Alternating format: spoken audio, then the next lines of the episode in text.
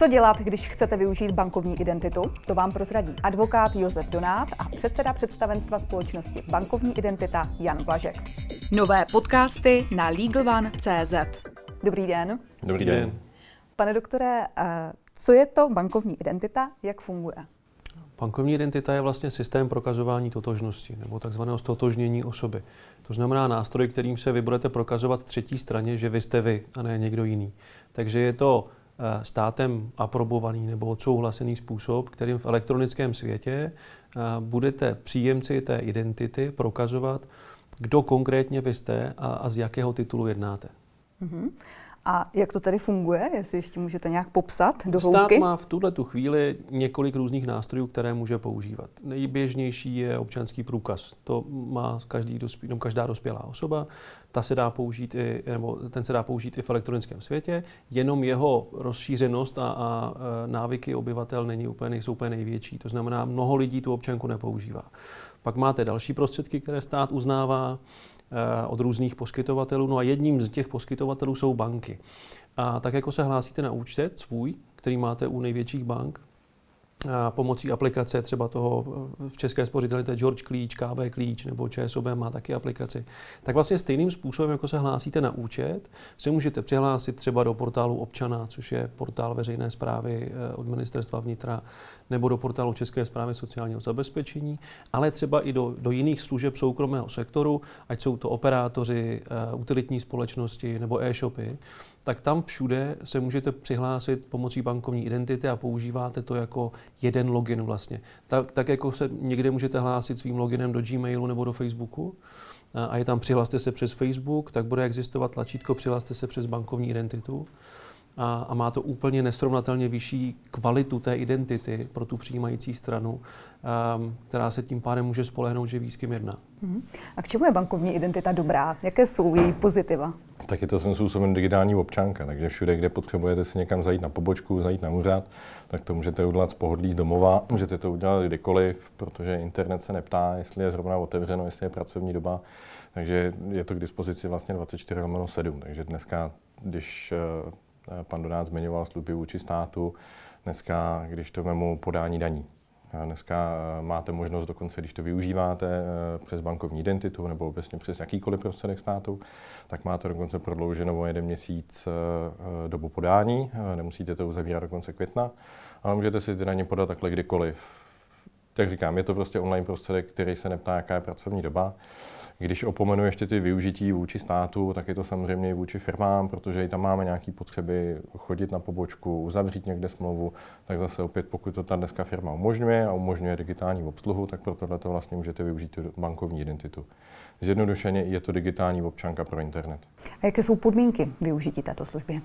tak eh, pro klienty banky je tato služba zdarma, takže pokud ten klient má v té dané bance otevřený účet, a splnil některé z těch podmínek, které jsou pro to vydání bankovní identity, z níž ta hlavní je, že ta banka ho někdy fyzicky stotožnila, to znamená, byl někdy na té pobočce, tak to klient má dneska vlastně automaticky k účtu. Takže řada lidí už dneska tu bankovní identitu má, možná aniž by o tom věděla, eh, ale když jsme se teďka nedávno dívali do statistik, tak dneska tu bankovní identitu má něco přes 5 milionů uživatelů už. Mm-hmm. Říkáte, že ne všichni o tom ví. Co by se dalo udělat pro to, aby to všichni věděli a třeba používali?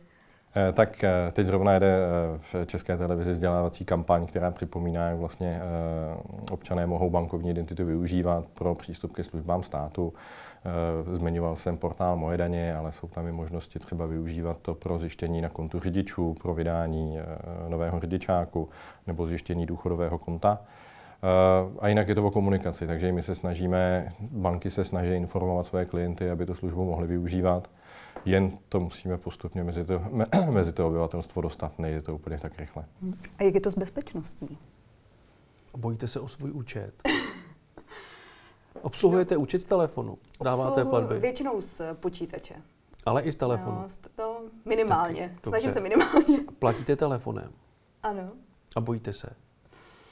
Trochu tak to má stejnou úroveň bezpečnosti jako vlastně obsluha vašeho účtu. Mm-hmm. Ty banky, protože jsou pod dohledem uh, regulátora České národní banky, a pak na ně dohlíží finančně analytický útvar, Teďka nově, tím, že poskytují identifikační služby, na ně dohlíží ministerstvo vnitra, tak eh, máte tři regulátory, kteří dohlíží na banku, jak to dělá. Banka hospodaří s vašimi penězi, takže je logicky se o to stará tak, aby to bylo bezpečné. A ve stejné kvalitě, stejnými prostředky se vlastně prokazujete eh, identifikační nebo poskytujete eh, identifikační služby.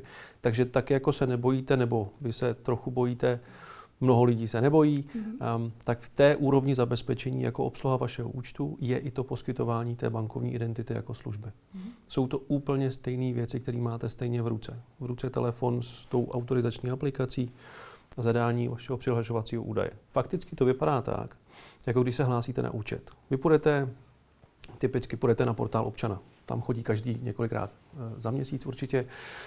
Já si dělám srandu. A, a řeknete, chci se přihlásit pomocí bankovní identity.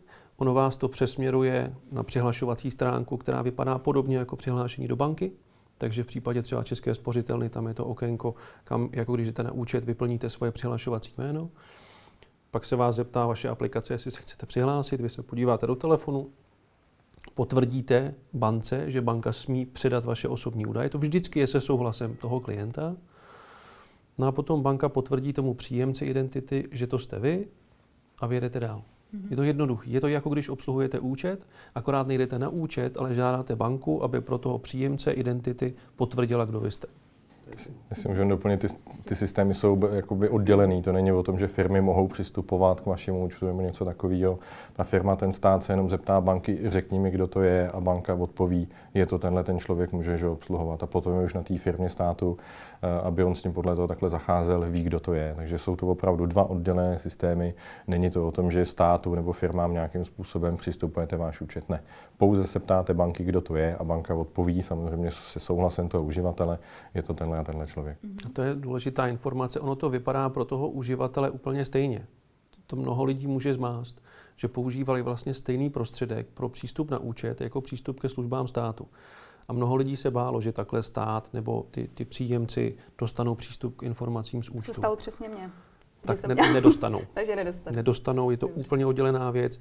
To, co banka dělá jenom, je to, co po ní chcete. To znamená, vy si konkrétně vyberete, chci předej moje jméno, příjmení, adresu a třeba telefonní číslo a až na můj souhlas to ta banka předá. Mm-hmm.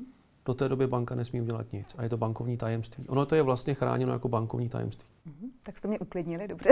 Dívejte se na to, že to, nechci říkat, to, to funguje podobně jako platba. Vy vlastně tak, jako jste zvyklá poslat peníze někomu na účet, mm-hmm. tak úplně stejně vlastně takhle požádáte banku, prosím, pošli moje identifikační údaje této firmy nebo je tam posílej dál, pokud třeba chcete, jakoby, aby ty vaše aktualizované údaje byly té firmě nebo státu poskytovány.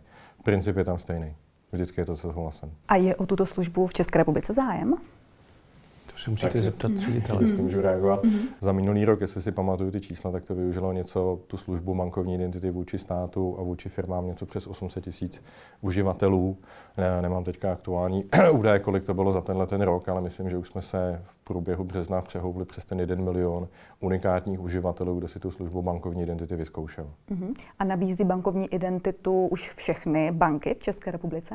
Nebo aspoň dneska, většina? Dneska je tam, bych to nesplet, sedm bank, takže když bych to vyjmenoval, Česká spořitelná, Československá obchodní banka, Komerční banka, Airbanka, Moneta, Raiffeisen banka, FIO. Uh, Unicredit, M-Bank, uh, tam očekáváme, že se k tomu připojí do konce roku. Nahradí tedy bankovní identita občanské průkazy? Do budoucna? Může i ne, záleží, jakoby, kde to budete využívat. Když to chcete využívat skutečně protože nechci chodit na pobočku, chci udělat někde vzdálenou identifikaci, tak svým způsobem už to dneska ten eh, občanský průkaz může nahradit. V budoucnu, pokud to má využívat pro přímo z nějaký stotožnění, myslím, že eh, stát už plánuje v, té, v, té, v této oblasti dělat nějaké vlastní kroky. Dám příklad e-dokladovka, která vlastně bude fungovat principiálně stejně, jako dneska funguje tečka. Nahraje, na místo akorát to, že si tam nahrajete údaje v vašem zdravotním stavu, si tam nahrajete údaje v občance a můžete se prokazovat přes telefon. Takže dneska ta bankovní identita umožní prokazování totožnosti v digitálním světě. Eh, věřím, že v brzké době ještě umožníme to, aby to bylo možné prokazovat i v tom fyzickém světě, to znamená i nahradit jako ten samotný plast. Já myslím, že je to v tuto chvíli bankovní identita funguje vlastně vedle občanky jako další prostředek. Každý občan starší 18 má, má občanský průkaz a pokud chce, může ho používat pro služby státu. Potřebuje k tomu čtečku, potřebuje si pamatovat všechny piny, puky a to, co vám říkali, pokud vám to říkali, když jste si šla pro občanku. A to je státem garantovaný prostředek pro prokázání totožnosti. Ten je na takzvané úrovni záruky vysoká, to znamená je pro ty nejrizikovější transakce, pro to, co je pro vás nejdůležitější. Typicky třeba, kdybyste prodávala dům, tak budete asi chtít, aby tam nebylo žádný riziko, že to použije, někdo zneužije tu identitu. A stát pořád bude rozlišovat důležitost nebo rizikovost těch transakcí.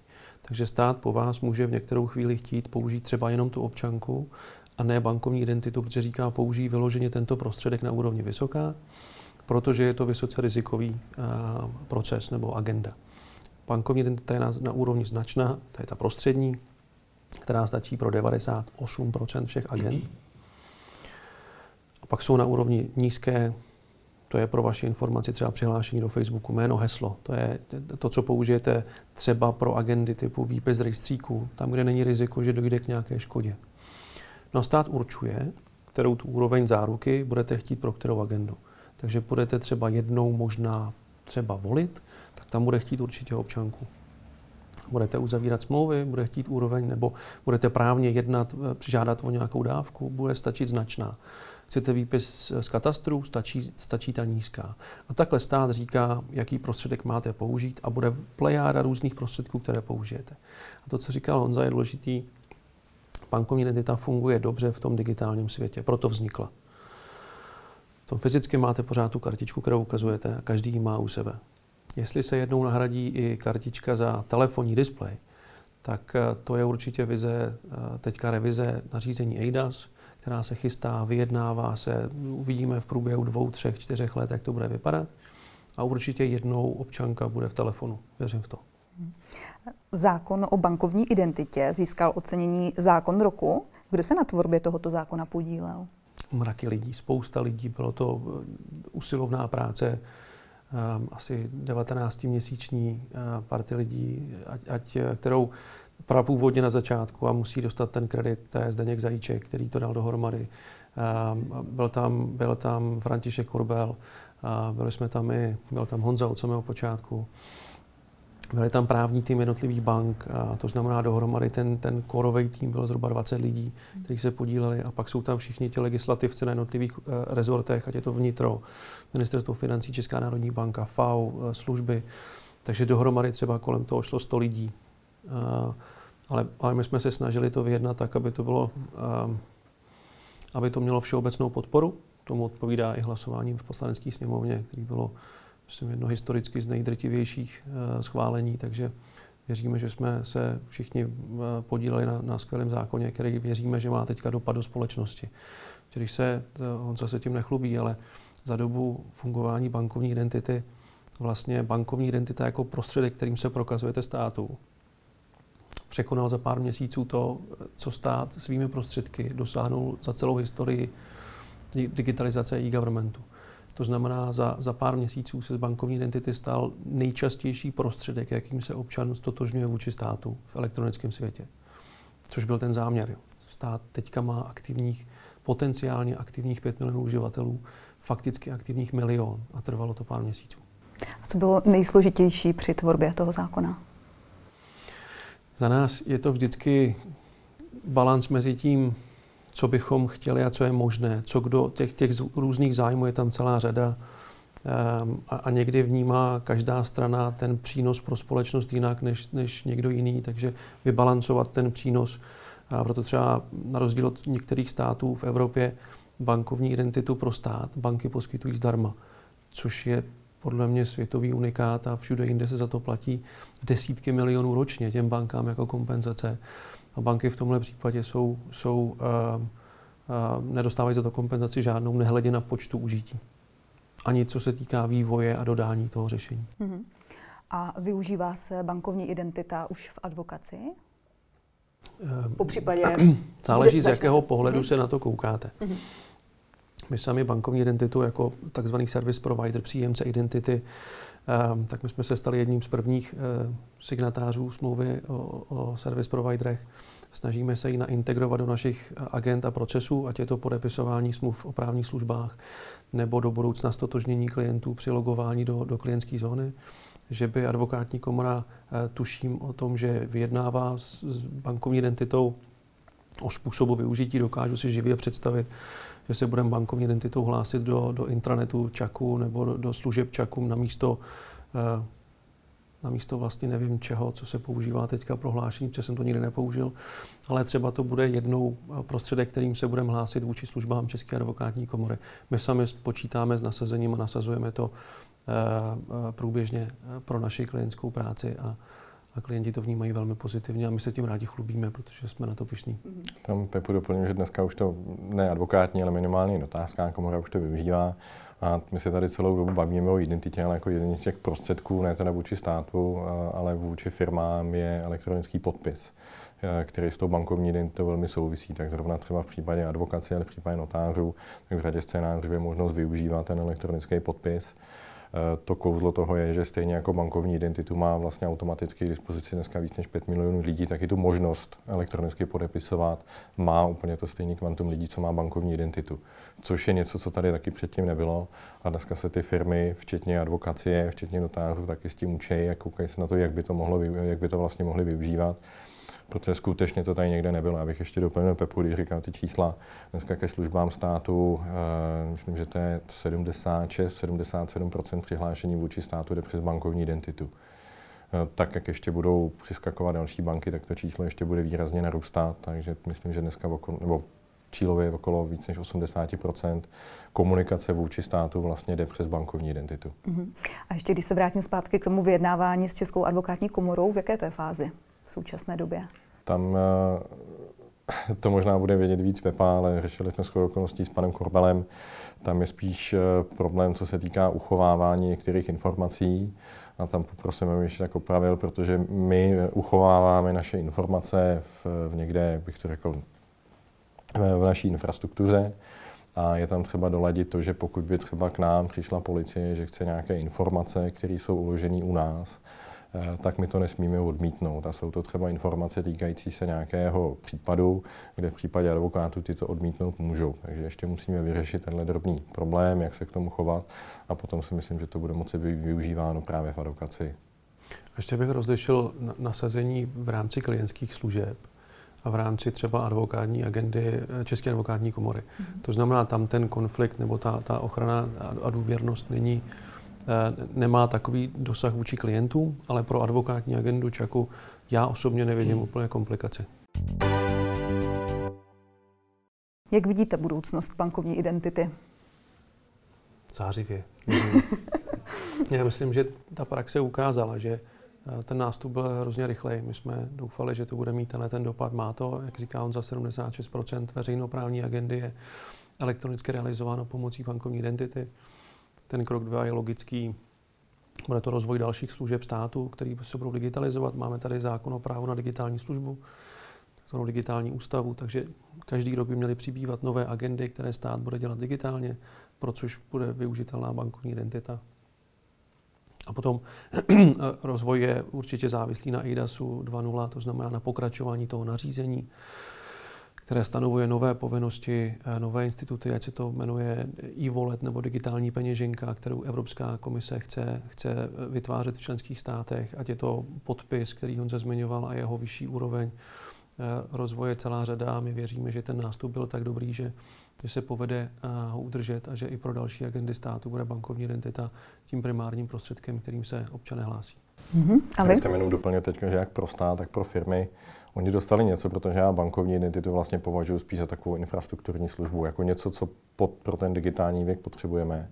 A teď pro firmy, pro stát, jako se na to dívat, mám tady nástroj, mám tady klienty, jak to můžu začít využívat. Eh, ten nástup byl opravdu razantní díky dvěma věcem. Jednak se do toho zapojilo hned na začátku eh, velké banky, takže klienti do toho naskočili poměrně rychle.